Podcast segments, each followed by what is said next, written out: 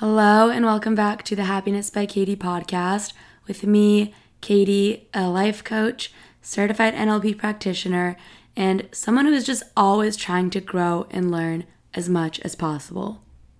The second quarter of the year starts on Saturday, April 1st, and so I thought it was the perfect time to set new quarterly goals, reevaluate your new year goals, and just set yourself up to succeed in the second quarter so that when July 1st rolls around, aka the third quarter of the year, you're just like where you want to be. I personally love setting quarterly goals because it's just a lot less overwhelming when you're able to like chunk that big goal down. And it also just seems more accomplishable and a lot less overwhelming. And it's kind of like that quote that's like the only way to eat an elephant is one bite at a time because it's like so accurate. You're not supposed to accomplish your big goal in one step. And the only way to really accomplish that big goal is by breaking it down and seeing how you can get to that next step rather than that whole entire big goal. And when you look at it in terms of this year, rather than being like, okay, where am I going to be in December? You can just be like, where am I going to be in July? Which I don't know. I just think that seems a lot less overwhelming and it's a lot closer so you're able to actually see yourself there and see where you want to be. And the reason right now I'm getting to quarterly goals and didn't in January is because I think it's nice to see what you got done in those first three months of the year, how far your progress was, and what you were actually able to do. And now that you're here, you're almost in April, you're able to really see how you want to go on moving forward.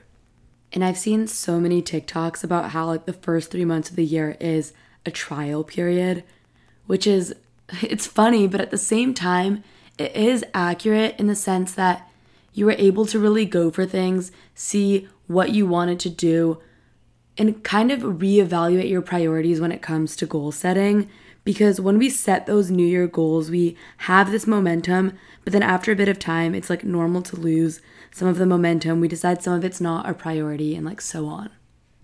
But now we can take that power back going into April and remember that it's not too late to just get that momentum back and really crush the rest of this year, even if you're not where you thought you'd be by now.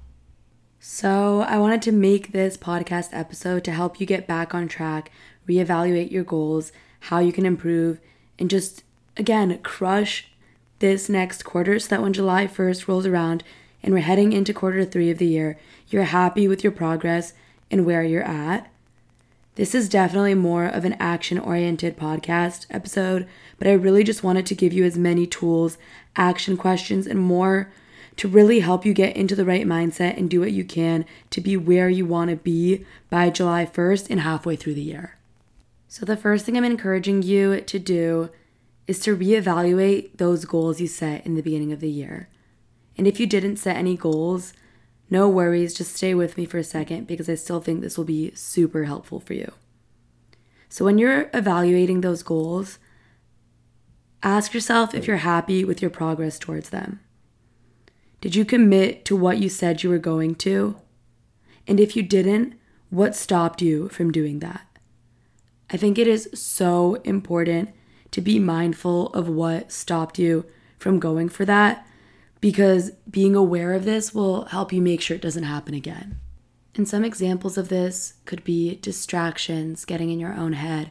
For me, I think fear used to play such a big part in me going for my goals. And it'd be to a point where I'd set these goals and then I'd be like, wow, I am too nervous to go for this. Like, what if this doesn't work out? And so I would just not go for it at all.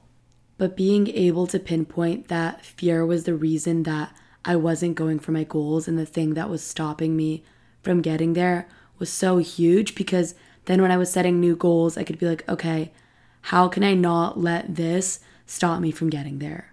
So all of that could get in the way, but maybe you just also decided to abandon some of the goals you set. And sometimes we just decide a goal isn't worth it or isn't worth the work anymore, and that's okay.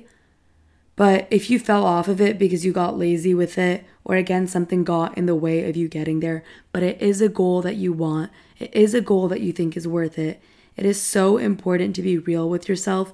Remember your why and the reason you set that goal so you can get back on track with it. And my example from my own life of this was when I was doing my life coaching course, there was a month period where I fell off of it. I was just like feeling discouraged and overwhelmed at the time. And it could have gone two ways. It could have gone me being like, well, I just don't think this is what I want to do anymore. And that's fine if it wasn't what I wanted to do. But then there was the other part of me that was able to remember my why, was able to remember the reason that I was going for it. And then I was like, no, wait, this is what I want to do. And that is what motivated me to get back on track with it. After evaluating those first quarter goals, I think it's super helpful to see how did you spend most of your time in that first quarter and are you happy with that? So this could be working out, spending time with friends, phone time, anything you spent your free time doing, think about that. And then asking yourself if you're happy with it is are you happy that you spend that time with your friends? Are you happy that you spent that time working out? Are you happy that you spend that time on your phone? For me, this was spending way too much time on my phone some days, and it was just such a big time sucker for me. But being able to reflect on this and being aware that this kind of took me away from getting more done was huge for me because once I was able to be aware of that, I thought of ways to spend less time on my phone and spend more time of things that I wanted to do. So that was more of an example of something that I didn't like that I did, but I think it's super helpful to also see what you did like that you did and how did you like that you spent your time. And so maybe you like that you spent those t- like that time with friends or you worked towards a specific goal or that you're able to spend your free time working out and then common themes of all these could be you got more out of your comfort zone, or you set a specific boundary and you said no to things that you wanted to say no to. So, like, celebrate those things that you like that you did and how you like that you spent your time so that going into this next quarter, you can bring that in. So, now that we've fully reflected on last quarter, all of our goals, how we spent our time, we can go into next steps and set goals for the next quarter and just get hyped about it. In the beginning of 2023, I held a goal setting event for friends and family, and the first thing I had everyone do was to close their eyes and envision their dream life and what it felt like to live a day in that dream life. And I think this was so impactful because really feeling that feeling of having that life and the excitement always just gets people and me super motivated to work towards it and reminds you of like what's possible and that it is possible to get there. So now what I'm going to ask you to do is to think about what you want your life to look like on July 1st of 2023. Where do you want to be? What are the types of people you want in your life? What does your day-to-day life look like? Really, really feel it. So if you're able to close your eyes, do that. But if you're driving or if you're on a walk, just have these images in your mind and really truly feel it as if you are living this life.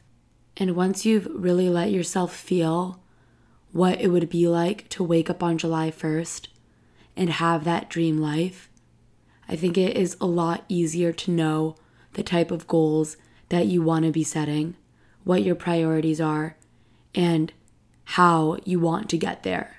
I don't want to get too repetitive when it comes to setting goals because I talked a lot about that in my first episode, but I'm going to give you some little tips still and reminders on how to set those goals that will set you up for success. And the three things that I think are so important to do when writing those goals are to one, write them down in present tense, two, have a deadline on them. So in this case, that would be July 1st. And three, keep it real with yourself and be realistic with yourself on if this is a goal that you can actually accomplish. And if it's not, breaking it down into something that you know you're actually able to accomplish. Some examples of this could be I make X amount of money by July 1st. I have traveled to three new cities by July 1st. So get as specific as you can with it. And again, keep it as realistic as possible for you. To make this even more accomplishable, I am also encouraging you to write down three things that you can do starting today to get you closer to those goals. Ending this off, I want to leave you with a reminder that whatever goals you did set, it is so important to remember that you are fully capable and worthy of achieving them.